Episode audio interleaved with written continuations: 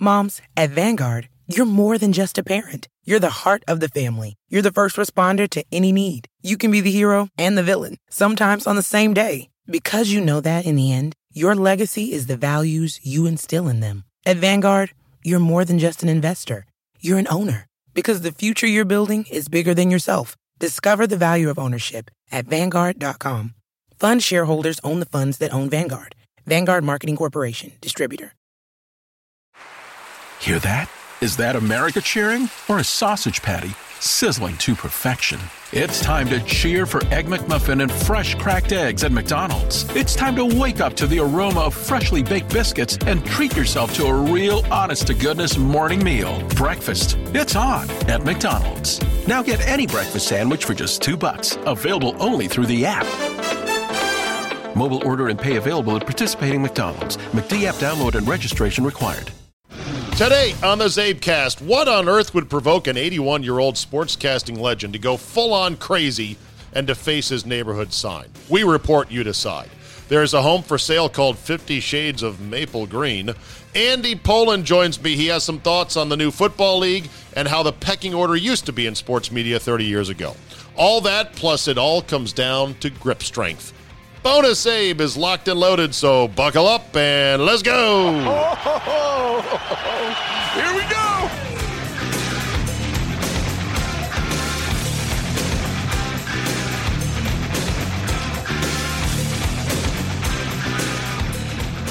Tuesday, February 12, 2019. Thank you for downloading. Let's start with a email feedback from a topic from last week regarding the Super Bowl and the commercial with the young girl who had accepted a junior college scholarship and said, One day I want to play in the NFL. I laughed at the notion and said, This is nonsense because this will never happen in my lifetime. And for the NFL to be pushing these fantasies and, and insane dreams is counterproductive.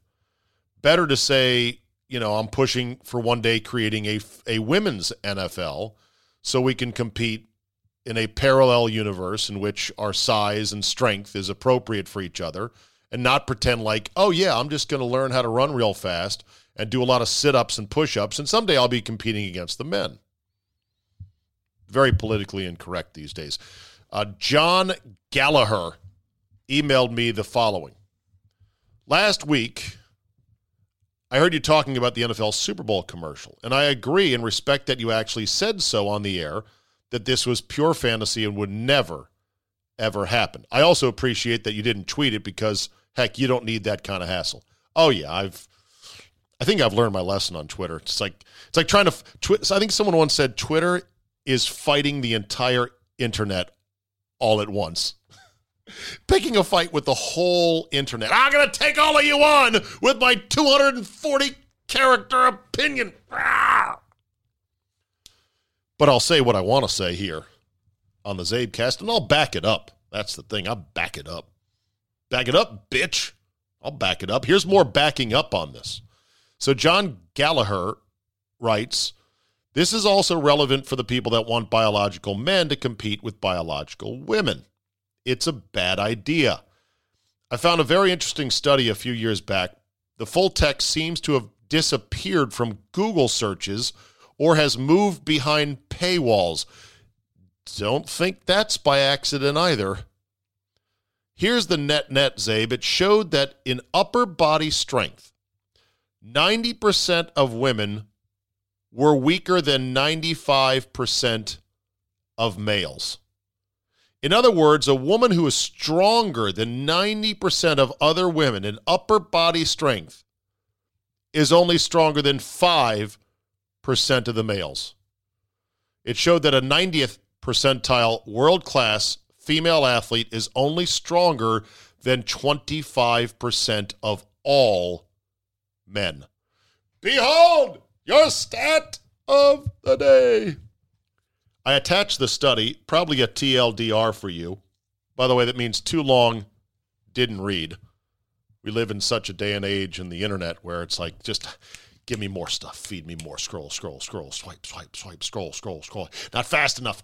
God, I need something to scroll faster. But you're not even seeing anything. I don't care. Just feed me internet content. Anyway, the key points, and you can see with a quick glance that this was a serious study, and they controlled for things like hand size, lean body mass. The key chart is at the end of the message, blah, blah, blah. Exercise physiologists, writes John Gallagher, often use grip strength as a proxy for upper body strength because it is a reasonably accurate predictor of upper body strength.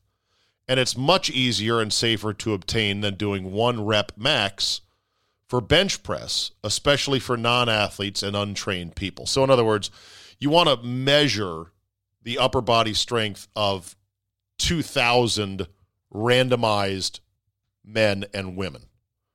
Do you want them doing one rep bench press when they might be some squidnick who's never actually bench pressed anything? Dude, do you even lift, bro? No, so they test grip strength. Sidebar on grip strength for a second. We have all met guys who have insane grip strength and want to show you that in a handshake. They love to show their dominance in an overly firm handshake.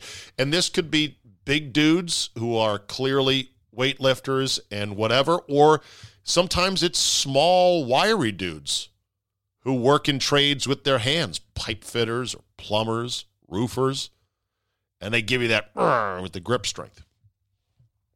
My grip strength sucks. I've got short, I got big palms, short fingers, and rheumatoid arthritis and or Lyme disease. So my grip strength is not great. But grip strength is a big deal. I remember once George Allen, coach of the Redskins, wanted Dave Butz to take a grip strength test because that's how George Allen was going to sort of determine whether guys made the team or not. Not the only reason, but it was part of the suite of, of tests he wanted guys to take. I think Dave Butz is like, I'm not taking a grip strength test, and then grabbed George Allen by the shirt and lifted him up. And I was like, okay, that's fine. Never mind. Anyhow, back to this point. So the study was done in Germany, and they got over 1,600 men, 500 women, all in their early 20s to participate. Then they got 60 world class female athletes who are on the German national Olympic teams. And they got these athletes specifically in sports that require a very strong grip, like judo, handball, and others. And they then measured them. The idea was to find out what the upper limits of strength were for women and how much of the normal difference between men and women could be overcome by intense physical training of women. Spoiler alert, not much. So they're comparing world class, currently competing female athletes in sports that require very high grip strength, who train all day, every day with exercises designed specifically to increase, increase their grip strength, against regular dudes, most of whom are not on any kind of sports team. A 90th percentile world class female athlete was only stronger than 25% of the regular men. That's unbelievable. The single very strongest freak of nature elite Olympic woman is still weaker than one third of the regular guys out there. These are the limits of biology for women. Oh, you are treading into dangerous waters here now, Johnny Gallagher. You know you can't say these things publicly without being thrown into the thought prison. He goes on to say these are the most genetically gifted, top 1% of the top 1% strongest women training as hard as they could, and that's as far as they can go. They can't even get to the strength of regular guys. And when it comes to professional sports, especially football, every player in the NFL is probably in the 95th percentile plus on strength for his size. The strongest women out there are simply nowhere close. A billion to one shot, billion to one, million to one shot. Maybe there's a woman who's strong enough and is tough enough and plays youth sports at a level where she comes through the ranks and she's just got it. She's got the speed. We've seen, like at the All Star Challenge, you know, the, the, the, what's her name? Kendall Coyne outskated a couple of men in the fastest skater competition. She's got jets, and that's great. There's no one suggesting she'll ever play in the NHL. No one. And and the more that you want to promote, and the more that not you, but the more that anyone wants to promote a fantasy of, oh, someday they'll be they'll be playing in the same league. It's nonsense. It's counterproductive. Build good, entertaining women's pro leagues that appeal to men, then, then, my friends, you've got yourself a viable business. Then the women can aspire to those pro leagues and they can make money playing the sports that they love. And us men can have something else to watch aside from all the men's sports. And there's nothing evil about it. There's nothing wrong with it. Unless you believe, like some people today, that we must erase all gender and lump everybody into one pile. Selling real estate can be a tricky thing. You want to put out for your property the best look and the most features you can. But not everybody's dream house is the same as everybody else's. For example, you may have heard of this story by now. You certainly will, I think, in the days to come. Fifty Shades of Maple Glen. Wait, what?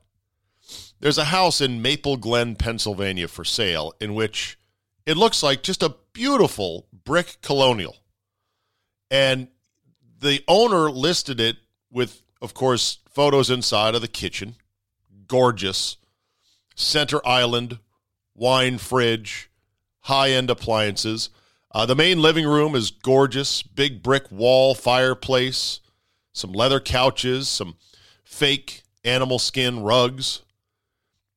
Uh, a pool table in the upper level next to the formal dining hall. I guess that's where, if you ever invite Matthew McConaughey over for a dinner party, he can impress you with trick shots. Can we just take a second to ask the question what the fuck on that commercial? Matthew McConaughey and his trick shots. People buzzing, oh, oh, I've never seen that before. Look at the masse. McConaughey hits some crazy trick shot and pull, and then just boom, I'm out. Not mic drop, cue drop. Cue stick drop, I'm out. Did you see that? Yeah, I'm the man. Yeah, let me let me let me go drive off in my let me go drive off in my new uh, Buick. Is it a Buick that he's pimping? I kind of should. Kind of bad advertising if I can't remember the damn car he's promoting.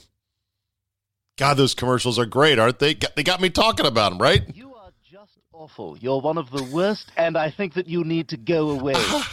yeah, yeah, you know, they just like my movies, yeah. You are just awful. You're one of the worst, and I think that you need to go away. All right, back to Fifty Shades of Maple Glen. So there's a photograph of the pool table upper level. Master bedroom, I mean, the size bed, it looks like two queen size beds mashed together. It, maybe it's the angle of the picture, but it looks like the widest bed I've ever seen in my life. And then there's an exercise room in the basement. Okay, that's great. And then other side of the basement is whoa, wait, what? There's a sex swing with leather harnesses and chains and a fur rug underneath it. And then what's this over here? Oh my God, it's a bed that is uh, encased in sort of like a four post cage with chains strung from the top of the overhead canopy. Uh, there looks like there is a stocks at the foot of the bed, and underneath the bed, it looks like a little doggy cage. Oh my God, this isn't. And then, of course, if there is any doubt, there's a, a, a rack on the wall with whips and paddles and floggers hanging from the wall, as if there was any doubt. These devices, these pieces of uh, bondage and sex furniture, are just out in the open in this otherwise beautiful, almost all white, airy basement area. Uh, like you, they must never ever have kids come in this house, ever, because the kids would be like, "I want to go to the basement. Let me go to the basement." Daddy, what's this? I can imagine kids tying up their sister just to annoy them on these devices. five bedroom, two and a half bath home. Just went on the market, seven hundred fifty thousand dollars. And yes, the photos have already caused a stir. They have already been taken down, but thank you. The internet never forgets, and somebody always screen grabs them and then reposts them. I'm looking at them on BuzzFeed News, and uh, there was this exchange in an interview with Slate Magazine. Realtor Melissa Leonard was interrupted by an angry neighbor.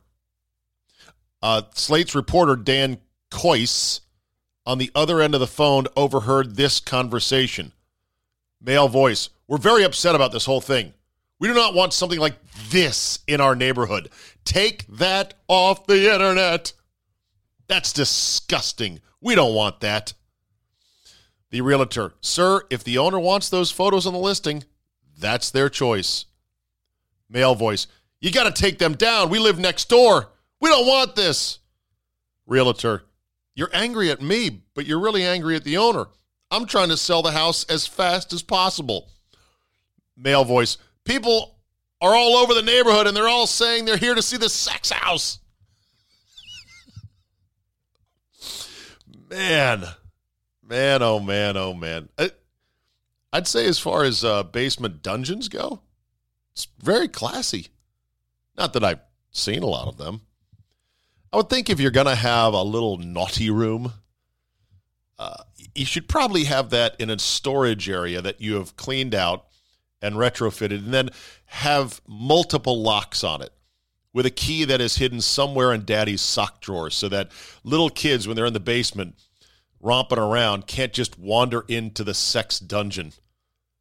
God, that's hilarious. I can't wait, though, to show this story to my colleague, Richard Doc Walker because for years, Doc has had a running joke with our other host, Al Galdi, in which he joked about Galdi having all this stuff in his basement. And Galdi took it in stride and kind of played along with it and laughed along with it. But as a running joke, it this is perfect, this story. I wonder if it adds value or not. Like, I wonder if somebody saw this and said, Oh, wow, this is our dream house, honey. We can get freaky in the basement.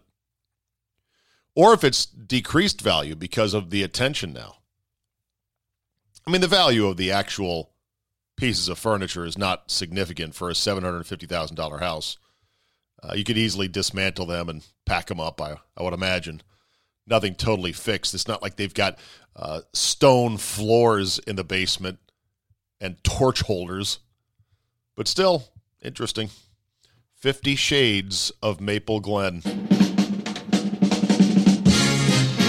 Hello? Oh, there he is. Andrew. How are you? Good. How are you, brother?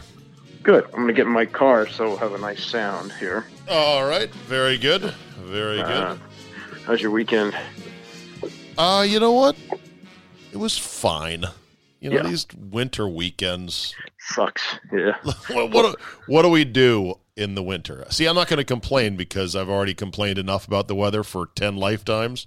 Yeah. So I'm not going to complain, but yeah, you know, these weekends just are whatever. Yeah. Yeah, well, you know, I, I wound up watching a Teddy Pendergrass documentary on Showtime because there really wasn't anything I was interested in yesterday afternoon. Long time. and and how was it? It was pretty good. I mean, I'm familiar with him, so um, I'm in my car now. So it was uh, it was pretty good. Did you watch the Grammys?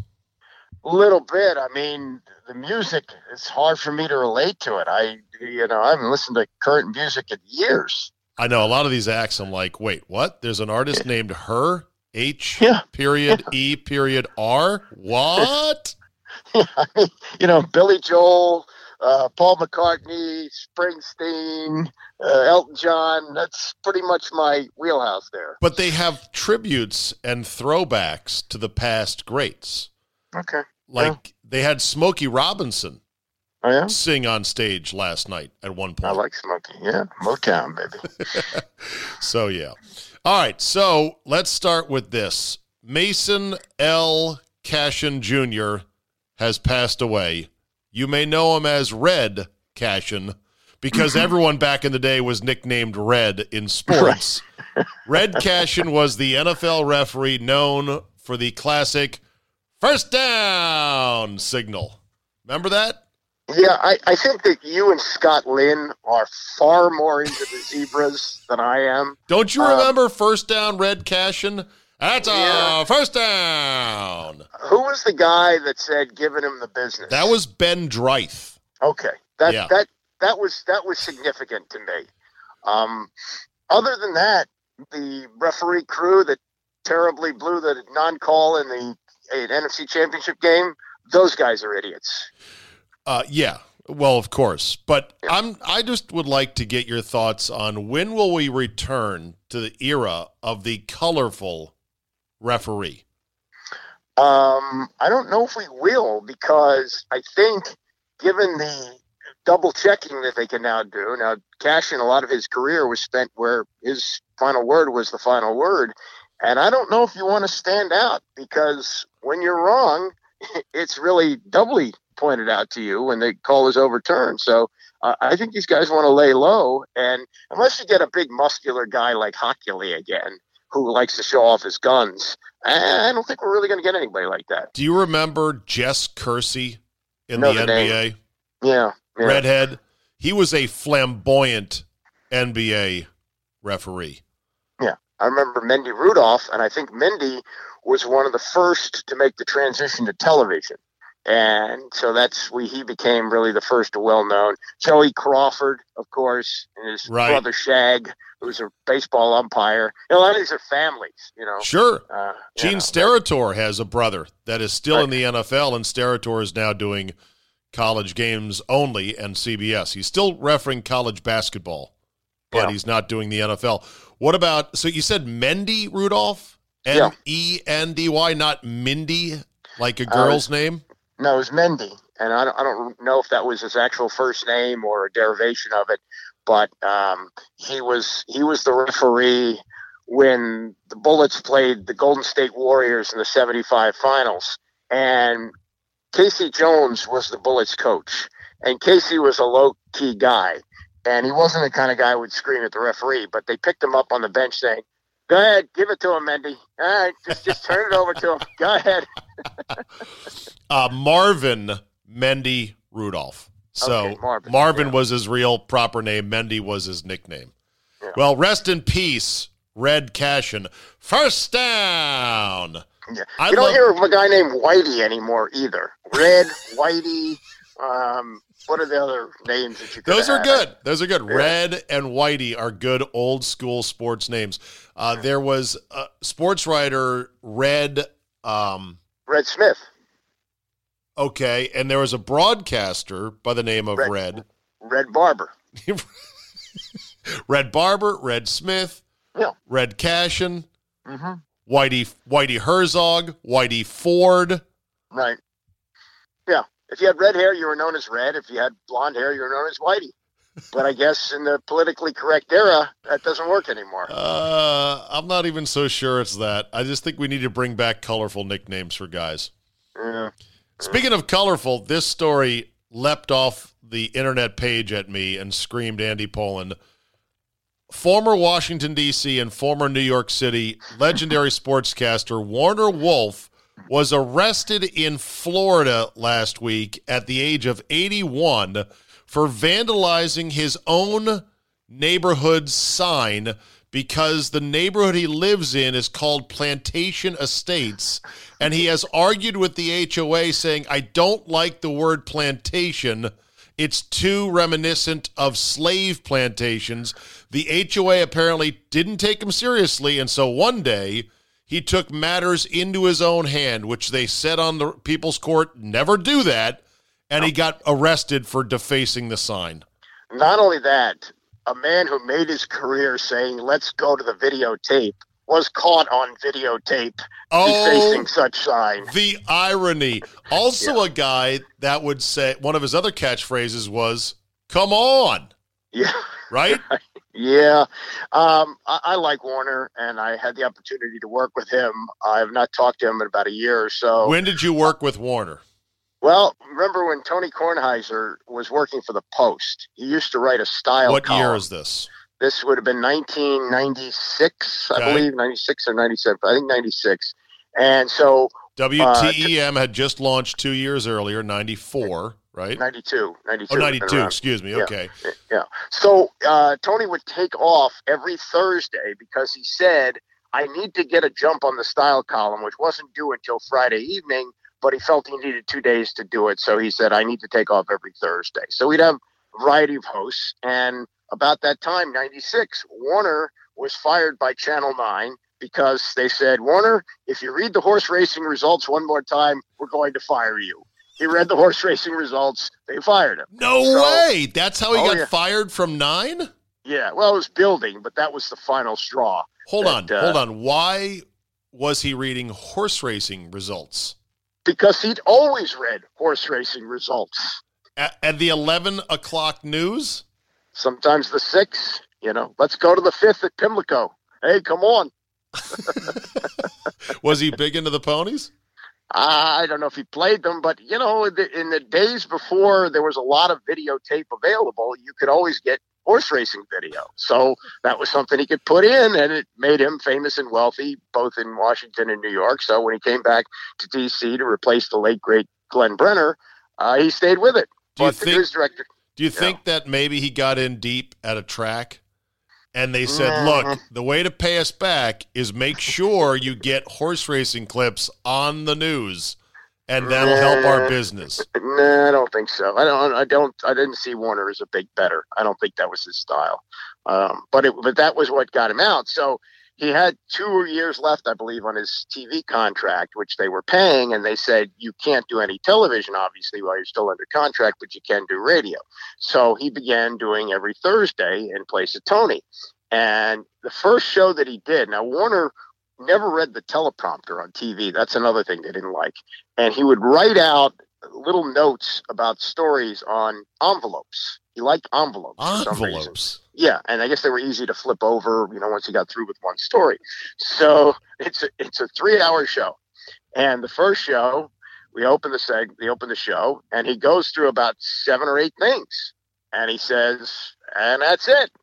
And I go, well, Warner, it's uh, ten after ten, and we have another two hours and fifty minutes. so Oh perhaps my God. so perhaps we should we should expand some of those things that you've just talked about and, and uh, eventually you know he got he got a lot better at it and he had an incredible rolodex he got willie mays on willie mays never did anybody's show Really? Um, oh yeah yeah he had he had people that he knew i, I think he did steinbrenner you'd have to ask scott lynn who was actually the producer of that show right. but uh, he got he got quite a few well-known people on, and then he also had tapes that he'd saved, including an interview he'd done with Rocky Marciano while driving in a car. And Get out. was, yeah, yeah.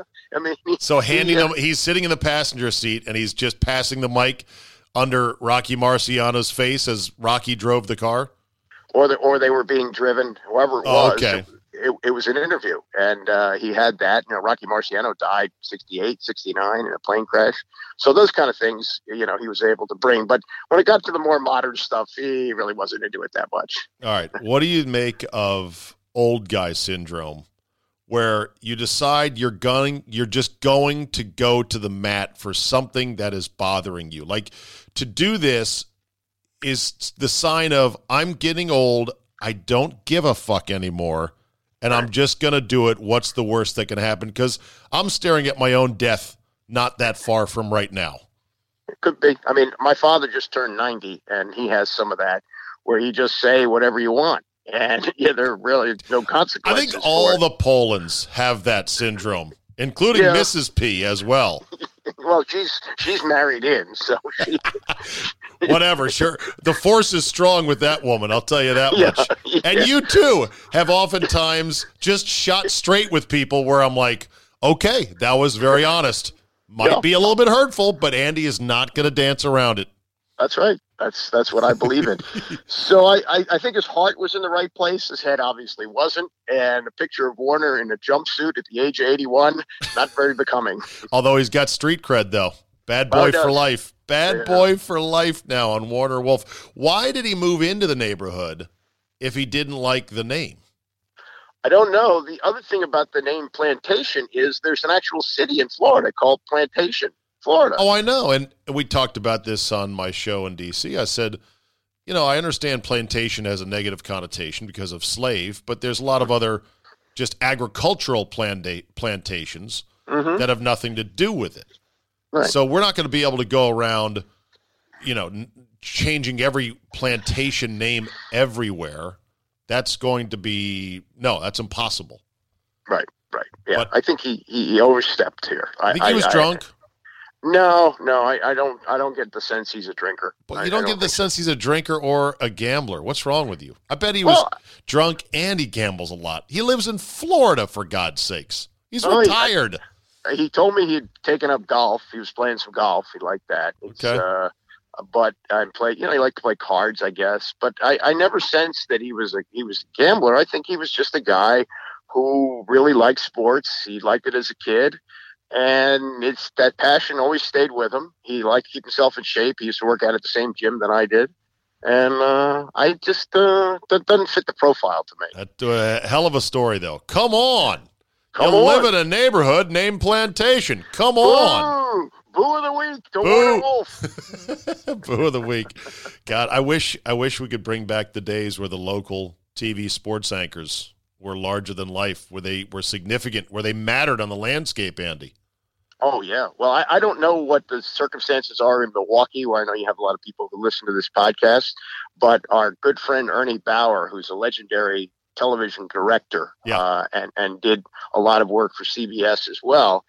One of his favorite trivia question is name the local sports anchors, and there, there's a guy on the local CBS Channel Nine who I've only seen when the Redskins have played games on Channel Nine.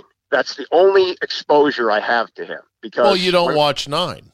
Yeah, I You're, watch. you're a Ch- four Channel guy, Four. and you've Yeah, been I a watch num- four. you've been a Channel Four guy forever, right? Well, well, when when Glenn Brenner was alive, I was a Glenn Brenner guy.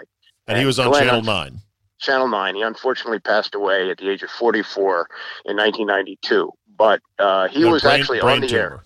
Brain tumor. Yeah, he was on the air before George Michael, who was a real, you know, trailblazer in terms of what he did, not just with local TV, but the syndicated Sunday night show. He had Right. the Sports Machine. But uh, Glenn was on before uh, before George was, and I just became a Glenn guy, and I thought he was he's had that unique ability to just be funny. Yeah. just stand up cuff. funny. You, you Yeah. stand up and say something, you, you're already like in a good mood watching him. Uh, George Michael died of a brain tumor, Was it? I thought it was cancer, but yeah. brain Uh, cancer. I don't know if it was related to the brain, but it may have been. I don't know. Okay. Um, but yes, he had, he also he was about seventy. But George yeah, Michael. George Michael invented Sports Center for network television yeah, because that Sunday night uh, sports machine was a mini version of Sports Center when you couldn't get Sports Center unless you had cable TV. and Be- few people did for most of his run. Well, not most, but I say the first half of his run. Relatively few people had cable TV. So the sports machine was 30 minutes after the local news at 11:30 and it was on our local NBC affiliate and distributed to other NBC affiliates around the country, correct? Right, right, right. I'd I'd go back to those days tomorrow, Andy. Tomorrow. Do you know that? I would. I'd give up all of my worldly electronic possessions to go back to a simpler time like that. I'm not kidding. Yeah, it was a simpler time, but you know, I mean, everything changes, and uh, you know, you do you, do you ever talk to college classes or, or high school classes? No, should I? Well, you don't have to, but I, I do it uh, a fair amount, you know, six or seven times a year. And and I, I just tell them, I say, look, I came in on a covered wagon. I don't know what's out there for you. I really don't. I mean, you're you're going to have to adapt. Um, and and I don't know if you're old enough to have felt this, but when I got in, this was the lowest rung. Radio sports guys were the lowest form of humanity in the locker room. Okay, pecking order was television. No, r- writers one. Columnists. Columnists, big. right. Yeah. Columnists were at the top of the heap. Yeah. Local anchors. local TV sports anchors, the number Right. one sports guy at all three, and then four once Fox came in the mix. But Mm-hmm. ABC, NBC, CBS, the local sports anchor in a major market, sort of the you know the the the Brick Tamland of the day, right? Yeah. Sports guy. Mhm. Or no, Brick was weather. Champ Kind, Champ Kind, an anchorman uh, lingo. He was number two. Number three was who? A regular beat reporter? Beat for writers, the local yeah. news, newspaper, and then radio Yeah. guys were way down below. way down, looked down upon, and really looked down upon by the newspaper people until they finally realized, wait a minute, I can get a show on his station and I can make money. Maybe I should be nice to them. Um, they they didn't like the fact that we had the immediacy. They really didn't like the fact that after the game was over, we would collect our sound. Get our little interviews in the locker room and then leave. They had to go write stories. They hated that, and and they also didn't like. They thought, you know, their questions were Pulitzer Prize worthy, and we were getting the benefit of that by sticking our microphone in the same little scrum Oh where they were asking my the question. God, Yeah, yeah. And uh, do you know the name Dick Young? Dick Young, I've heard of it. Okay, Dick Young was a legendary sports writer in New York City, and Dick Young was here's what trailblazer he was. In in his day, early on, the sports writer would watch the game and write what he saw, his opinion. That was it. Dick Young was the first guy to go into the clubhouse and ask, you know, Leo Durocher, What you why did you hit and run here? Yeah, or, Yeah. or why did you make this pitching change in Really? the eighth inning? Yeah, yeah. So And, Dick uh, Young, I remember by the way, is Dick Whitey Young. Uh, but um, No, I don't- I don't think he was whitey, but he was. Anyway, he uh, he started that, and he also used to do a, a column called Clubhouse Confidential, where he would get actual quotes from players and, and managers, and that was that was a new thing. And of course, everybody eventually went that way. I encountered him in the late stages of his career. And what he would do if he was standing in front of a player and somebody would stick a microphone over his shoulder, he would yell obscenities in the microphone to destroy the possible sound bites that you were getting on your tape oh recorder. Oh my God. Yeah. Wow, that's amazing. I did not know that sports writers used to just sit, watch the game, observe, and then write about it. Yeah. Until one writer's like, eh, maybe I should go ask Skip what happened in the seventh inning. Now, did you see there was a story about how many major metropolitan metropolitan newspapers are eliminating the traditional game story? Right. Did Right. you see that? I did. I did. And, and um, a number of them with the Super Bowl because They're like, we're not going to do a game story. Everyone watched the game. Everyone knows what happened in the game. We're going to do key moments or sidebars, like all Yeah. side dishes. No main course, all side dishes. I think I think this is an accurate number. When I covered the first Super Bowl I covered was United Press International was the Bears and the Patriots 1986, the great 85 Bears team. I believe the Chicago Tribune sent 22 writers to cover that Super Bowl. What? Yeah. 22 writers only. Right. Yeah. They were writers. There was a newspaper. They and they had no internet. Yeah. Remember, there's there's no there's no why you know stories to put out, no video to put out online. There was no online, and now some of them were you know like style columnists and uh, you know general news people, but they were there. I mean, it was it was remarkable how many people were there from just that one newspaper, and I imagine the Sun Times had a similar number of people there. Yeah. I know one thing that's a lot different about what I do and what you do and have done, you know, the sports talk business and the sports talk game, so to speak. Mm-hmm. You and I are what I consider generalists. We are opinionists. We are we are general opinionists where we're almost like a family doctor, a general practitioner, a GP. We, Right. we know a little bit about every little disease and every little thing so we can help get you on the right track, but we're not specialists. We can refer you to a specialist, but that's what we are, right? Yeah. Okay. Well, and, and and I'm very careful about when I find an opinion that somebody has written that I like, I You will give them credit him or credit. her. Right, Yes. exactly. Well, so back in the day, 25 years ago, you made the you know you relayed the anecdote of Warner Wolf riffing through 10 things and going, "Okay, that's it." And we're like, "We got 2 hours and 45 minutes left." The thing that was more difficult back then 25 years ago is you had to be super passionate about sports and really follow it where it was harder to follow all the different sports. And you had to have ideas and opinions and theories and rants and concepts. And I you had to fill all that up on your own. Now, Andy, the takes, for lack of a better term, are mass delivered every day via the internet in 1800 different ways. Oh yeah, yeah. And so it's not hard for somebody that wants to be a general sports talk host to just pick up a handful of takes here on the NBA, a handful of takes here on the NFL, and away you go. It's a lot easier now. And so it's kind of devalued what you and I do, I think. Well, I would say this, though the, the generation that grew up with all this, and I mentioned the name Grant Paulsen. Uh, for a 30 year old guy, now he can't he can't relate it to anything that happened like prior to when he was born 30 years ago. So it's all recent. But growing up and absorbing everything that he was able to do on the internet, he knows a lot of stuff, a lot of current stuff, and can rip off names and rosters and, and things like that that'll, that'll blow your mind. I mean, I don't have that kind of recall. I just don't, especially for the modern era. Well, true. But, and, and Grant's sharp in that regard, although I would say that because of the internet and Google, that recall is also now devalued to the point where it's not very relevant. Oh yeah, well, it it, it ended the career of and Beatrice, who, right? Yes, who who made a career of making it up, and now, it's it's going to end the career of Mike Francesa. I'm convinced. It looks like it. Yeah, he it Mike Francesa. Andy, are you watching?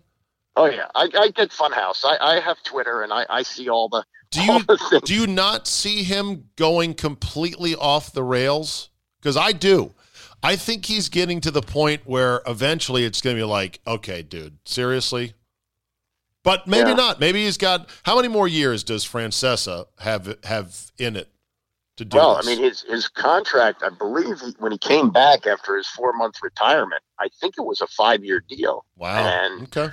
and he might might stay with it. And look, I mean, it, it is reaching the point where people look at it and maybe they look at it to, to laugh at him, but they're listening. And last I saw, he's still number one. I know, still beating, still I, beating the competition. People still like to hear that authoritative New York voice, and they don't yeah. care how dead wrong he is on any number of things. They just don't care.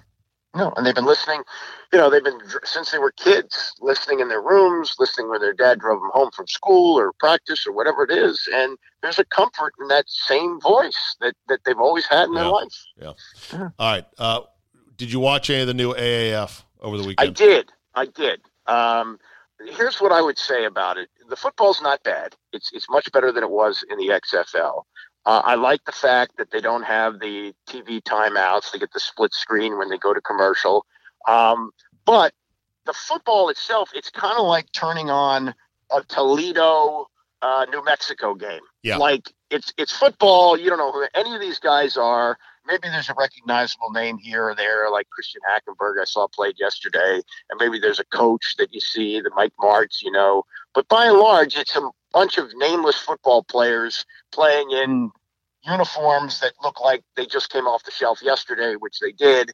And the initial curiosity, I don't think, is going to keep me sustained to watch it. And what they're saying is the first weekend they drew, I think, close to 3 million people watching it.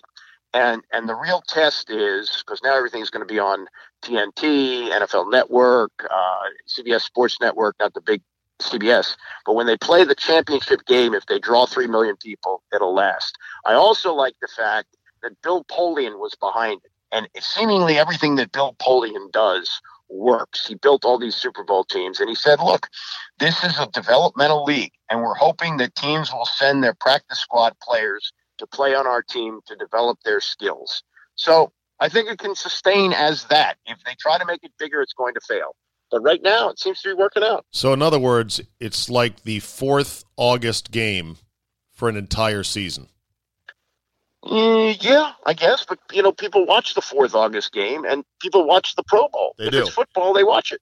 They do. But part of the the big thing that is always going to prevent any secondary league from getting big is the care factor. The NFL is built on people caring about their teams yes. even if their teams are awful, miserable, haven't been good in forever.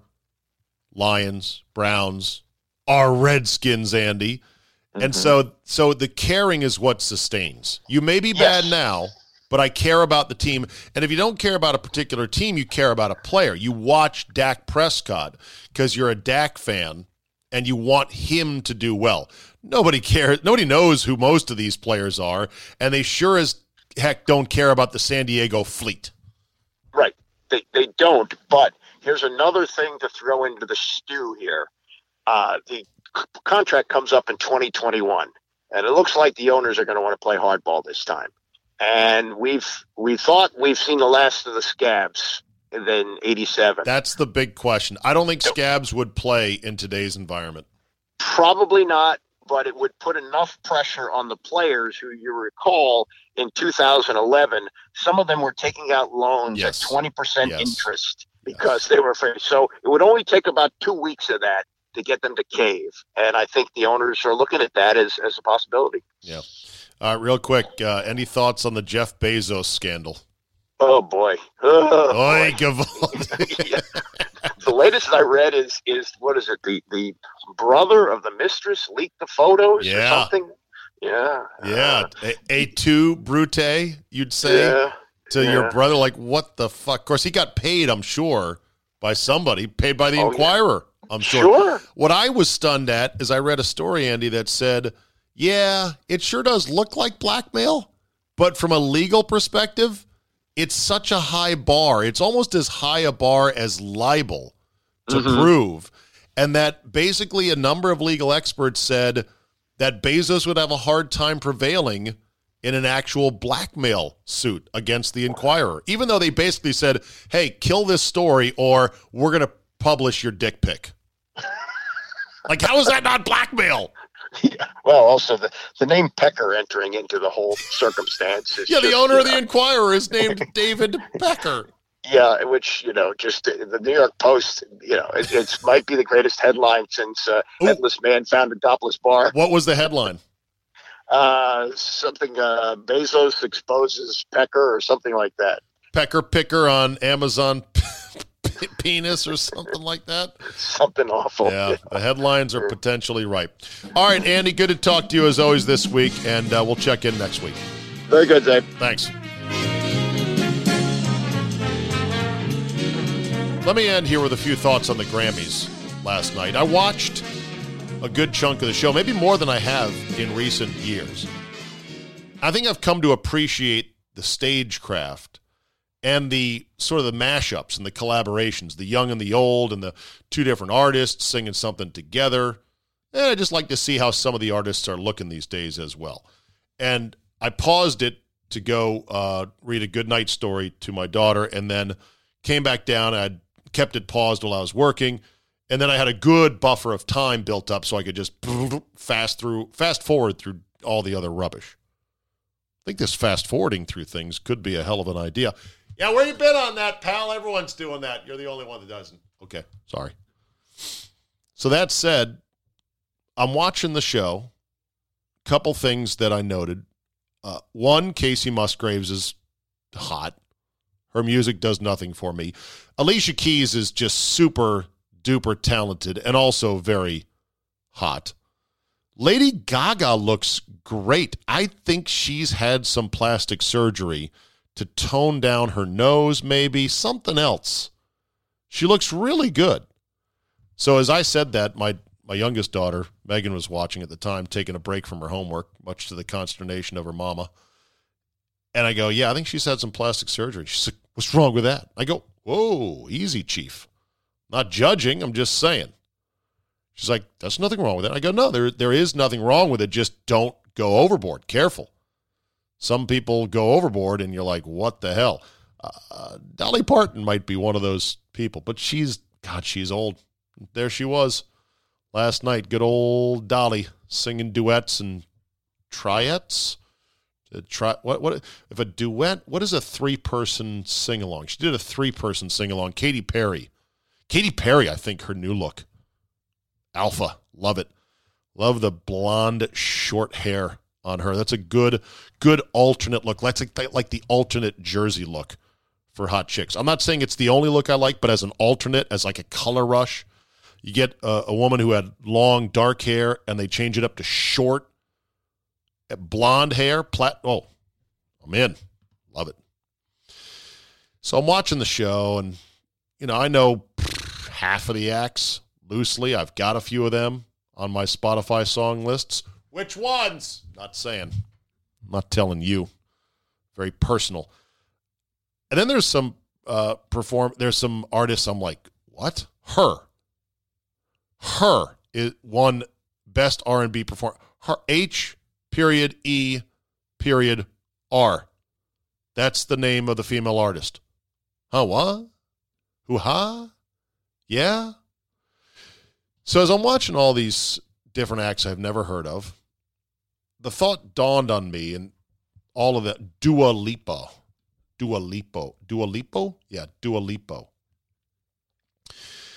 I'm watching the acts and I'm thinking, what's it like when you've reached the mountaintop in music? You're on the Grammys, you've won a Grammy, and maybe you're talented, maybe you're very talented, and you're like, this is the best. Red carpet, fame, celebrity, money.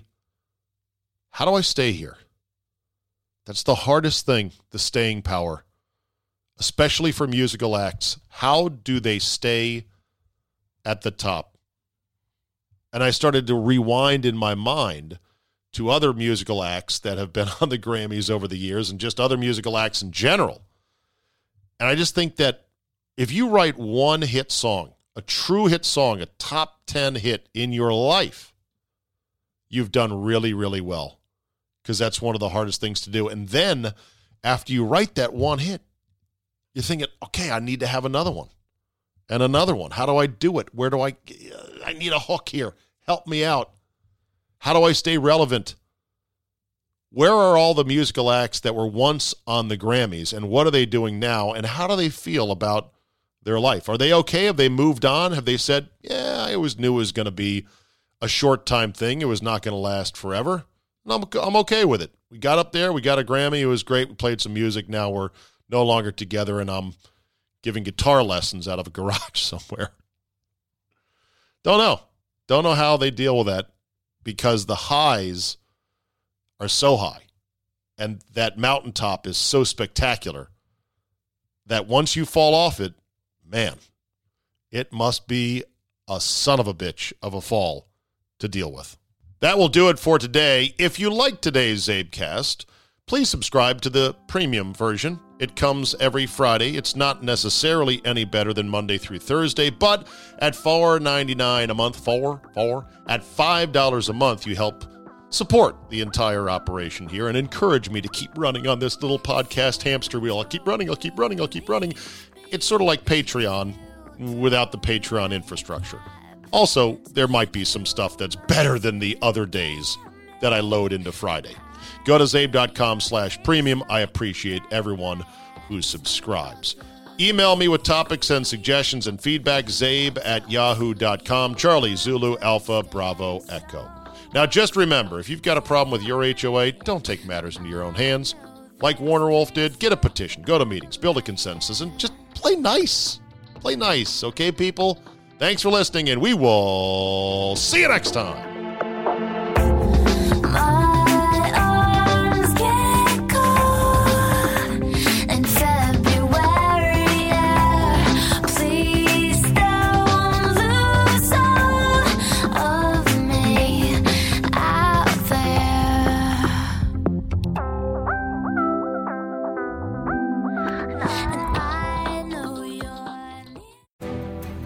For the ones standing guard, for the eagle eyed, for the knights in shining armor, and for all those who support them. We are Grainger, your experienced safety partner, offering supplies and solutions for every industry, committed to helping keep your facilities safe and your people safer.